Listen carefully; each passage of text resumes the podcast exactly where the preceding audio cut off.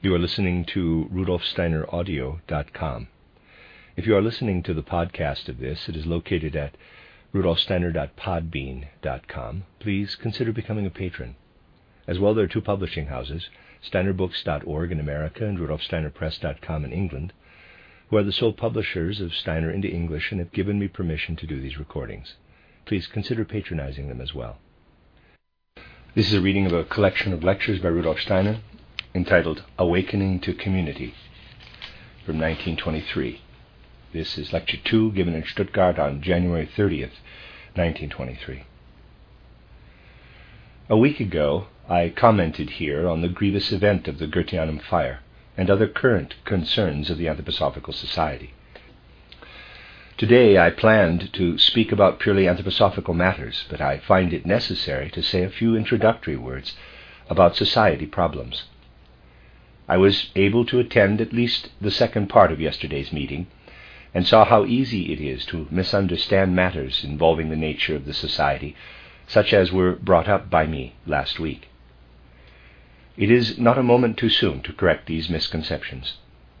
My introductory remarks tonight will, nevertheless, still have to do with an anthroposophical view of life, and perhaps on that account prove worthwhile to this or that listener. I am mainly interested in going on with yesterday's discussion about judgment forming in the society. A challenge was issued, quite independently of anything I said, to the effect that every member should form his own independent judgments about matters affecting the society. Now, of course, nothing could be truer, but we need to concern ourselves with the fact that when a challenge of this kind is presented, one has to consider the whole context of what is under discussion, no matter how right the isolated statement may be in itself, nor how fully I agree with it in principle. Something can be perfectly true, but it may not necessarily apply in a given instance. Every truth can be presented as true in itself, but it is colored by the context in which it is brought up, and in the wrong place it can lead to the gravest misconceptions. Now, the point of view on judgment forming was expressed in connection with my lecture of December 30th, last in Dornach, in which I discussed the relationship of the Anthroposophical Society to the movement for religious renewal. the comment was made that members should make their own judgments and not be influenced by mine. Of course they should. But in the form in which this advice was presented, it was and is profoundly at odds with the state of mind that comes from a real grasp of anthroposophy. For the anthroposophical world conception is not based on merely exchanging the view of things prevailing today for a different view similarly arrived at. As becomes evident in the whole posture of anthroposophy, it is not enough to think differently about all sorts of things, but far more importantly, to think these different thoughts in a different way, to feel them with a different attitude of soul. Anthroposophy requires that thinking and feeling be utterly transformed, not just changed as to content. Anyone inclined to test the great majority of my lectures in this respect will find that I keep strictly to what I have just expressed, and that it lies in the very nature of an anthroposophical view of the world to present things in such a way that hearers are left wholly free to form their own judgments. If you go through most of my lectures, including those on subjects such as that treated in the lecture of December 30th, 1922, you will find their chief content to be simply facts, that they present facts, either those of supersensible realms, of the world of the senses, or of history, and that their presentation is such that the reader can always draw his own conclusions about them, completely uninfluenced by me. Indeed, one of the lecture cycles held in Dornach even carries the subtitle, quote, Presentation of Facts on which to base conclusions, quote, or the like. Since this is the case, the results are such as to remove any justification for saying that people were told what to think. For one person will draw one conclusion from my lectures, another a quite different one, and Each thinks his is the right view of the matter. Each could be right from where he stands, because I never try to predetermine the outcome, but simply to provide facts on which conclusions can be based. I thus deliberately expose myself to the danger that a series of facts I am presenting can be quite variously interpreted. For my interest is solely in communicating facts. And anybody who wants to look into the matter will find that the only time I express a judgment is when something needs to be corrected or refuted. This has to be the case. A worldview such as that based on anthroposophy must always be keenly conscious of the time context to which it belongs. We are now living in the age of consciousness soul development, a condition of soul wherein the all important thing is for individuals to draw their own conclusions and learn to give facts an unprejudiced hearing so that they can then make fully conscious judgments. The style of my presentations springs from an awareness that man has entered upon the development of the conscious soul. This accounts, as I said, for the varying conclusions that can be drawn from my words. I try to present the facts as clearly as possible. But there is never any question of should or shouldn't, in quotes, each of those. Anthroposophy is there to communicate truth, not to propagandize. This has often been emphasized, as, for example, in my refusal to take sides about vegetarianism. When I describe what effects a vegetarian diet has on people, and what the effects of meat eating are, I do so merely to present the facts, to make the truth known. In the age of the consciousness soul, anyone really acquainted with the facts of any case can confidently be left free to form his own judgments. It is essential to an anthroposophical view of things to be really clear on this point.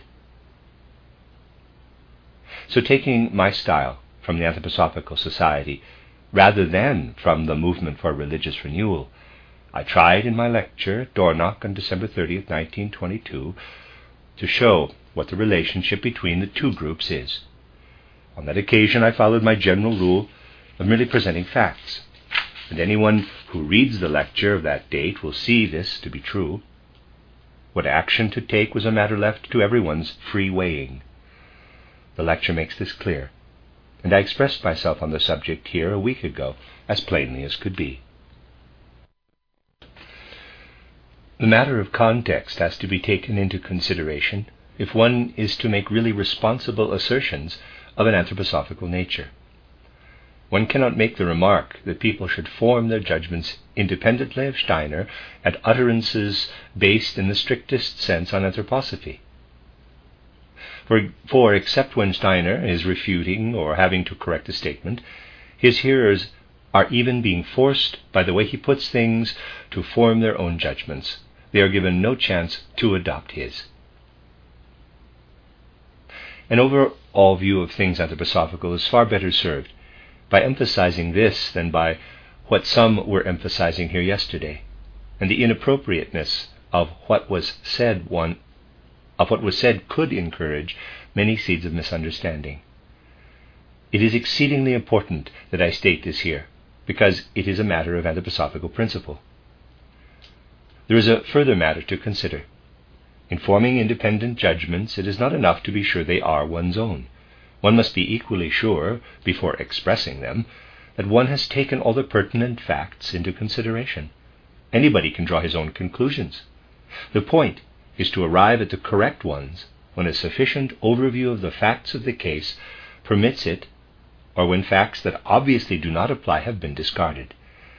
I must therefore emphasize, and I bring up these introductory problems in duty bound, not because I have the least desire to do so, that what was said yesterday about all kinds of reports about the movement for religious renewal have been having been carried to Dornach so that my words could have been influenced and my opinion shaped thereby is simply incorrect. The lecture in question was completely unrelated to any such reports, as fair minded reviewers will see for themselves. A third item was brought up in connection with my lecture, namely that one faction was having chances to be heard while the other had none. If I am not mistaken, the Waldorf School faculty was named as a case in point, because I meet regularly with it. The truth is, however, that the matter had never even been discussed with the Waldorf faculty up to the time of giving the lecture. Here again is an example of a judgment made in ignorance of the facts. It might easily be thought that since I meet frequently with the Waldorf faculty, there had been frequent discussions of the matter. But pedagogical matters naturally form the agenda of such meetings. Anthroposophical gossip definitely has no share in them. As I said, I stress these things in duty bound because they have to do with the nature of anthroposophical work. And we are at the point of at least trying to put that work on a healthy basis in the society. Of course, I was able, right after the founding of the Movement for Religious Renewal, to hand over to appropriate persons the task of giving the Society all the necessary information about it. I didn't have to do this myself. That was apparent to anyone who heard the closing words I spoke on the occasion of launching the movement for religious renewal. It is always a terrible thing for me to be forced to break off communicating facts in order to say the kind of things that I was compelled to say yesterday. But as things are now, the whole weight of everything connected with anthroposophical activities is burdening my soul. And unless something really adequate is done, to clear up just those misunderstandings that are escaping notice, because they are not as crassly evident as others, our anthroposophical work cannot progress. But the work must progress. Otherwise, we would obviously have to leave the situation of the Goetheanum as it is. Resuming work on it depends entirely on strengthening the society and freeing it of misunderstandings that sap its very lifeblood. That lifeblood is sapped when, for example, no attention is paid to the principle involved in speaking of ethics in the sense required by the spirit of the time for the age of the developing consciousness soul, and delineated by me in the title Philosophy of Freedom. At the time I wrote it, I did not exactly relish exposing myself to the reproaches certain to issue from narrow minded quarters because of my repudiation of authoritarian ethics but every sentence I set down was formulated in the way I am always at pains to do, taking the greatest care to leave the reader free, even in relation to the development of thought and feeling under discussion in the book mentioned. So I must point out how out of place it is to bring up the question of a lecture like that of December 30th, 1922, influencing the conclusions drawn by members of the Anthroposophical Society. There might be many other occasions where such a question could be raised. But it creates misunderstandings to raise it in connection with the lecture referred to. And to do so disregards the fact of my sacred concern to avoid influencing people's judgment by what I say on the subject of vitally important aspects of activities within the society. So I have again expressed my intention of formulating what I have to say in such a way that nobody's judgment can be influenced. It is therefore unnecessary to warn those who attend my lectures to preserve their freedom of judgment. Now, let me continue in the spirit of my previous comments and go on to consider how a spiritual scientific judgment is arrived at. I'm speaking now of judgments that express spiritual scientific truths. It can give one a strange feeling to observe how little aware people are of the seriousness with which the communication of spiritual truths is weighted. All one has to do to form and express judgments about things of the everyday world of the senses is to practice observation or logic at a given moment. Observation and logic are perfectly adequate bases for forming judgments about sense derived and historical data. In the realm of spiritual science, however, they are not adequate. There, it is not enough to deal just once with forming a particular judgment. What is required is something quite different, something I shall call here a twofold recasting of a judgment. This recasting usually takes more than a short period of time. Indeed, the period tends to be quite a long one.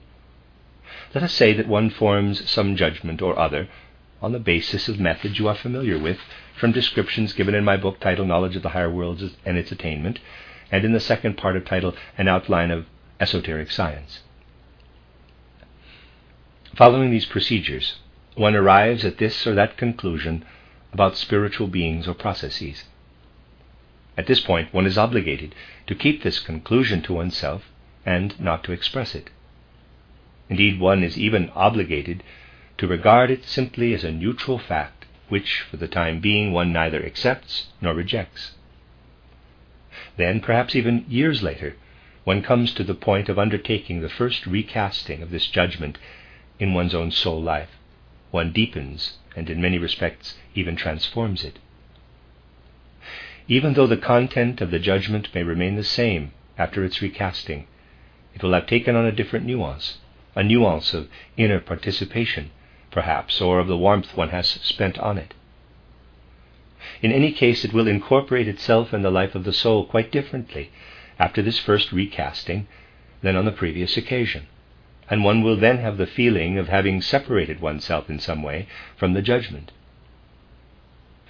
If it has taken a matter of years to accomplish the first recasting, one cannot, of course, have been turning the judgment over in one's mind every minute of the time.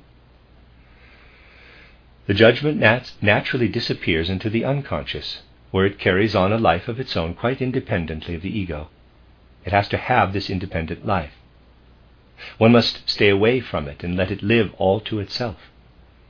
Thus, the ego element is eliminated from the judgment, which is then turned over to an objective faculty in oneself. When one first makes an observation and draws a logical conclusion from it, the ego is invariably involved. But when, possibly after a lapse of several years, a judgment is recast for the first time, one has the distinct experience of its emerging from the soul's depths to confront one like any other fact of the surrounding world. All this time it was out of sight. Now one comes across it again, one rediscovers it, and it seems to be saying, quote, The first time you formed me imperfectly, or even incorrectly, but now I have corrected myself. This is the judgment the true spiritual scientist seeks, the kind that develops its own life in the human soul. It takes a lot of patience to recast it, because, as I have said, the process of recasting can take years. And the conscientiousness that spiritual science demands means keeping silent while letting things speak. But now, my dear friends, after recasting a judgment in this way, and experiencing its emergence out of an objective realm, one has the strong feeling that it occupies a place somewhere in oneself despite its objective recovery.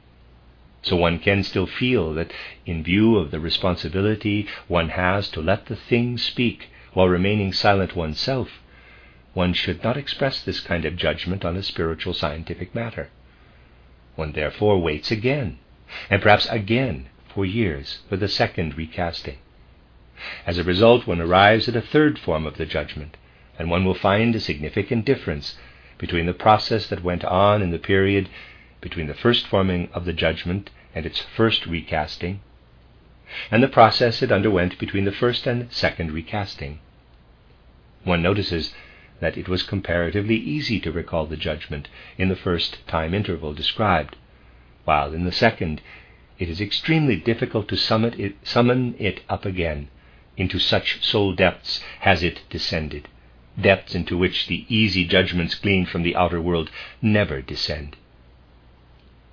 Recast judgments of the kind I mean sink to the deepest levels of the soul, and one finds out what a struggle it costs to recall such a recast judgment between its first and second recasting.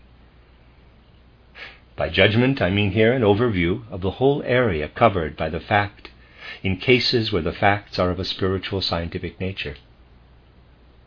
When one then arrives at the third form of the judgment, one knows that the judgment has been in the realm of the thing or process under study. In the period between its first forming and first recasting, it remained within one's own being, but in the second such interval it plunged into the realm of the objective spiritual fact or being. One sees that in its third shape, the thing or being itself gives back the judgment in the form of a certain outlook one now has. Only now one does only now does one feel equal to communicating this view or judgment of a spiritual scientific fact. The communication is made only after completing this twofold recasting, and thus arriving at the certainty that one's first view of the matter has pursued a path directly to the facts of the case and returned again. Indeed, a judgment of supersensible things that is to find valid expression must be sent to the realm where the relevant facts or beings dwell. No one with a right approach to presentations of basic and significant spiritual scientific facts will find this hard to understand. Of course, a person who reads lecture cycles just as he would a modern novel will not notice from the way it is presented that the all important thing, the real proof, lies in this twofold recasting of a judgment. He will then call such a statement a mere assertion, not a proof at all. But the only proof of spiritual facts is experience, experience conscientiously come by and based on a twofold recasting of judgments. Spiritual things can be proved only by experiencing them. This does not hold true of understanding them, however. Anyone with a healthy mind can understand any adequate presentation. But to be adequate, it has to have supplied that healthy mind with all the pertinent data, so pertinently arranged that the very manner of the presentation convinces of the truth of a given conclusion. It makes a strange impression to have people come and say that spiritual scientific truths ought to be as susceptible of proof as assertions about facts observed in the sense world. A person who makes such a demand shows that he is unfamiliar with the difference between perception of things spiritual and ordinary experience on the physical or historical level. Individuals who acquaint themselves with anthroposophy will notice that the single truths it presents fit into the picture of anthroposophy as a whole, and that this whole, in turn, supports the further single truths they hear. These further truths then illuminate things heard in the past. An increasing familiarity with anthroposophy is thus constant growth in experiencing its truth. The truth of a mathematical statement can be discerned in a flash, but it is correspondingly lifeless. Anthroposophical truth is a living thing. Conviction cannot be arrived at in a single moment. It is alive and goes on growing. Conviction about anthroposophy might be compared to a baby just starting out in life, uncertain at first, scarcely more than a belief. But the more one learns, the more certain one's conviction becomes. This growing up of anthroposophical conviction is actually proof of its inner aliveness.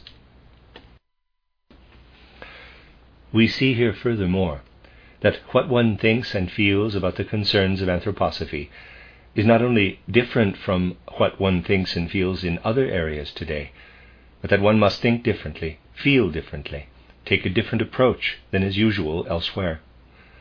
This different approach or attitude is basic to an understanding of anthroposophy, and it forms the basis for an anthroposophical fructification of all the various fields of life and learning. This fact will have to be kept particularly clearly in mind by scientists coming into the movement. They should not only make it their goal as scientists to develop a different picture of the world than that striven for by external science, but should also be aware that their chief responsibility consists in bringing an anthroposophical frame of mind and an inner aliveness to bear on the various scientific fields they enter. This would keep them from resorting to polemics against other types of science, and instead help them to proceed in the direction of developing aspects of those sciences that would remain undeveloped without anthroposophy. I must stress this in a time of crisis for our society, a crisis due in no small measure to the way scientists have been conducting themselves in it. I must add here that the battle over atomism that the journal Drei has been waging can only mean the death of fruitful scientific exchange. Footnote Drei, an anthroposophical journal. End of footnote. This debate should not be carried on with resort to the same kind of thinking practiced by opponents, and with a failure to see that in certain vital points their assertions are correct. The all important thing is to realize that physics is just that field of science that has brought out facts quite ideally suited to serving as the foundation of an anthroposophical outlook, provided one takes physics just as it is, without polemics. As we have seen in the polemical debate in Drei, the polemics unrelieved by an anthroposophical approach can only lead to unfruitfulness. I had a further reason for stressing this. I want to make it fully clear as a matter of principle that everything that is done in the name of anthroposophy cannot be laid at my door. I respect people's freedom. But when harmful things happen, I must be allowed to exercise my own judgment about bringing them up. Complete independence must be the rule in anthroposophical concerns, not opportunism.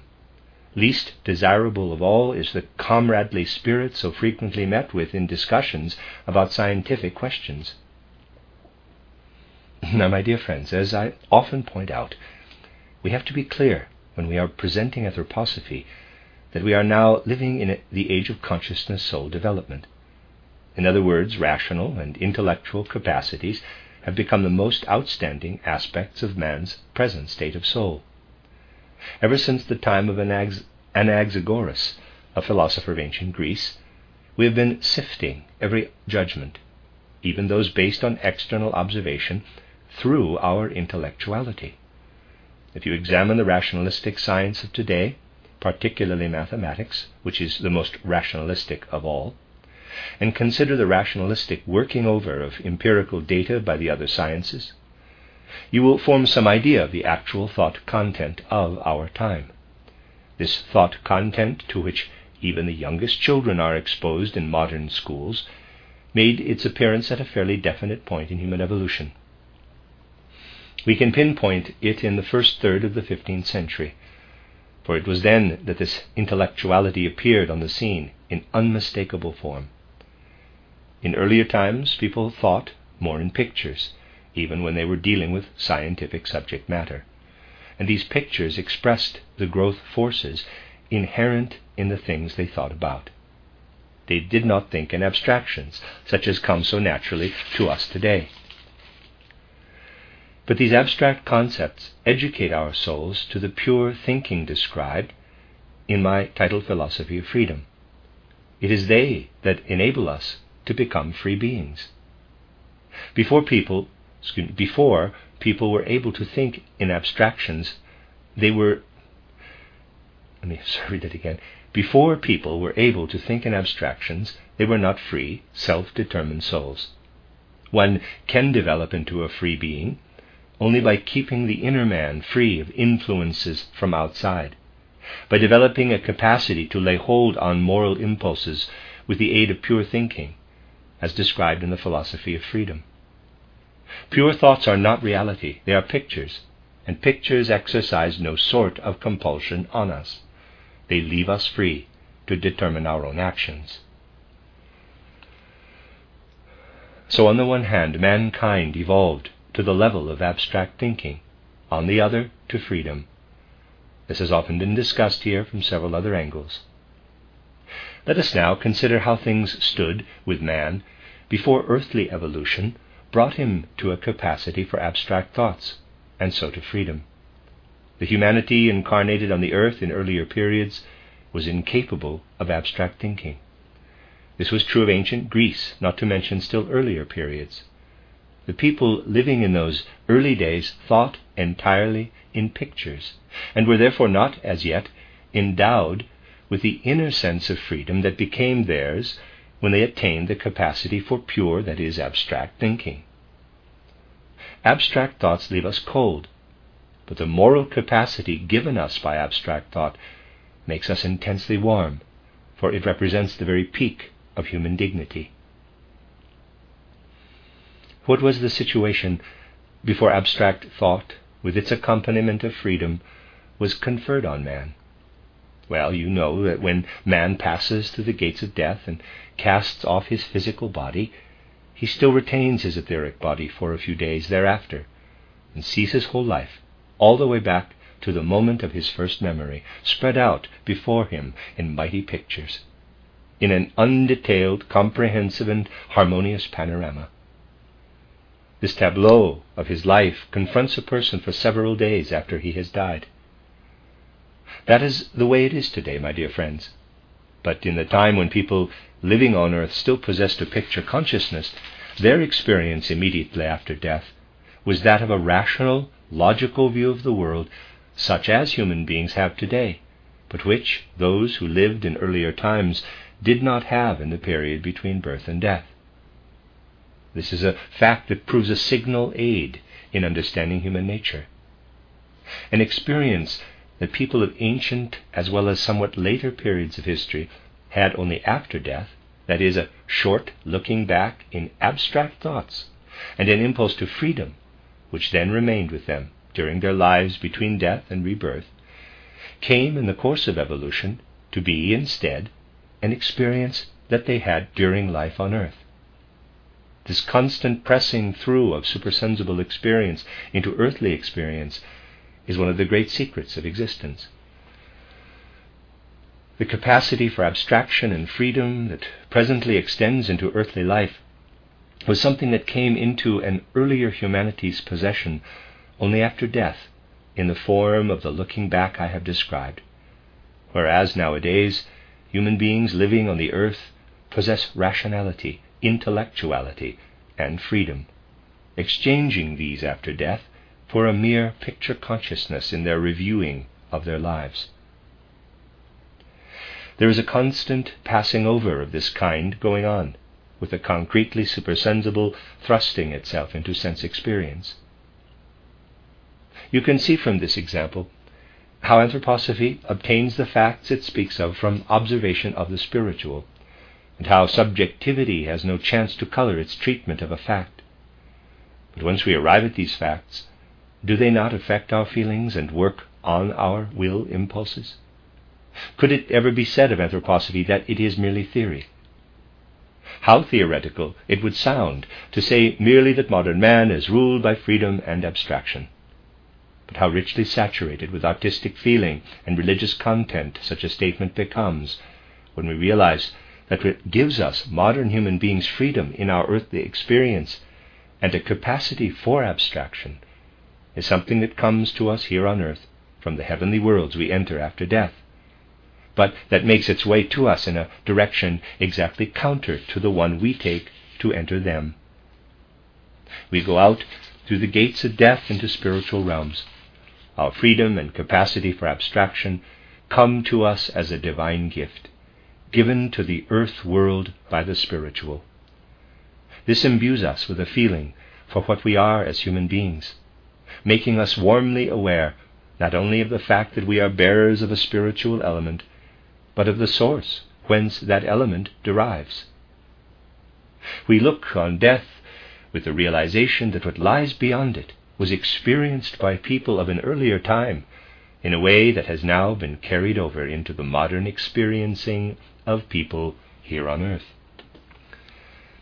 The fact that this heavenly element, in intellectuality and freedom, has been thus translated into earthly capacity makes it necessary to look up to the divine in a different way from that of earlier ages. The mystery of Golgotha made it possible to look up in this new way.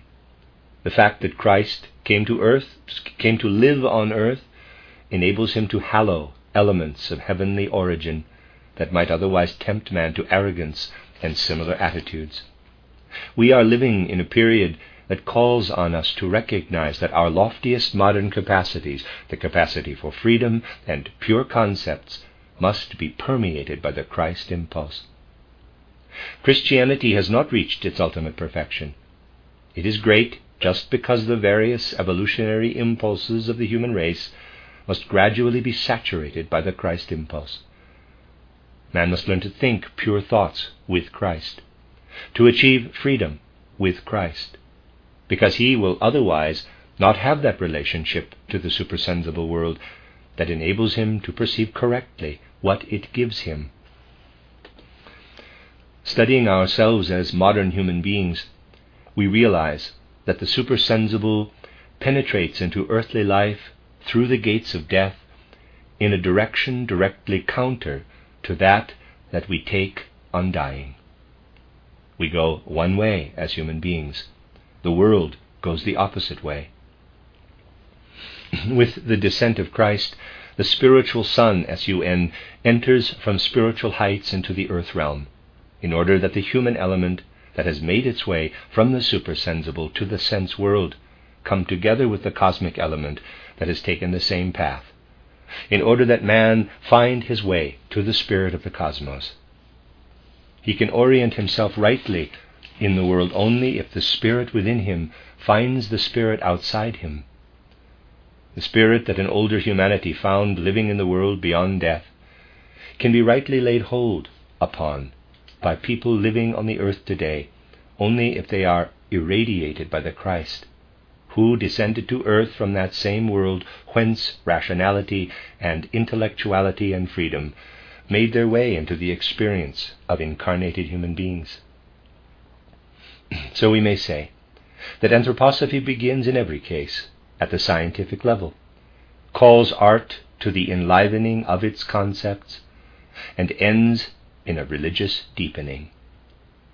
It begins with what the head can grasp, takes on all the life and color of which words are capable, and ends in warmth that suffuses and reassures the heart, so that man's soul can at all times feel itself in the Spirit, its true home. We must learn on the anthroposophical path to start with knowledge, then to lift ourselves to the level of artistry, and to end in the warmth of religious feeling. The present rejects this way of doing things, and that is why anthroposophy has enemies. These enemies have many strange qualities. I've been talking of such serious matters today that I don't want to end on a serious note, although these matters are a good deal more serious than is generally realized. But we should often consider what a contrast exists between the seriousness of genuine anthroposophical striving and the ideas about it entertained by a good many of our fellow men. Some of them are absolutely grotesque, though others would strike us as simply droll were it not for the fact that we have to put up a defense against them. Sometimes I also find it necessary to turn my own spotlight on the outer world, with everyone free to make of it what he will. So I am going to close today's weighty discussion with a comment that is not to be taken too weightily. A little while ago, our friend Dr. Wachsmuth brought me in Dornach a rude pamphlet, not only attacking anthroposophy, but making me and those close to me its special targets. He said at the time that he wasn't leaving the book with me because it would be insulting even to assume that I would read such a particularly crude piece of invention. I didn't see the book again. Dr. Wachsmuth took it away with him, and I gave it no further thought.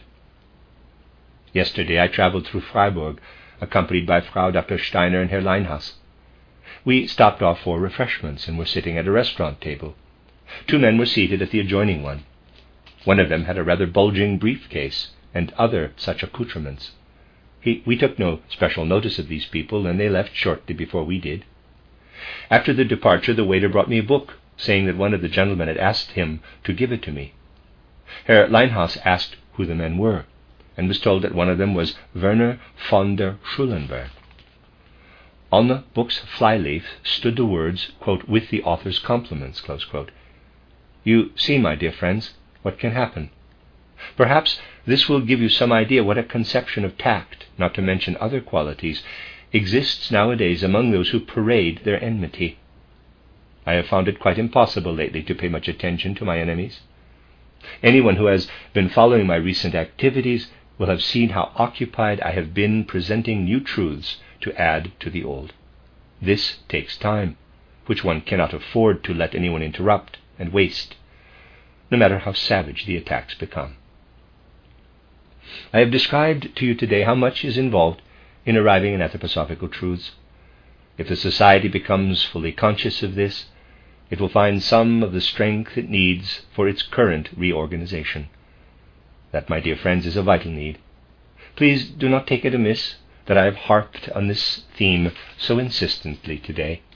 End of Lecture 2.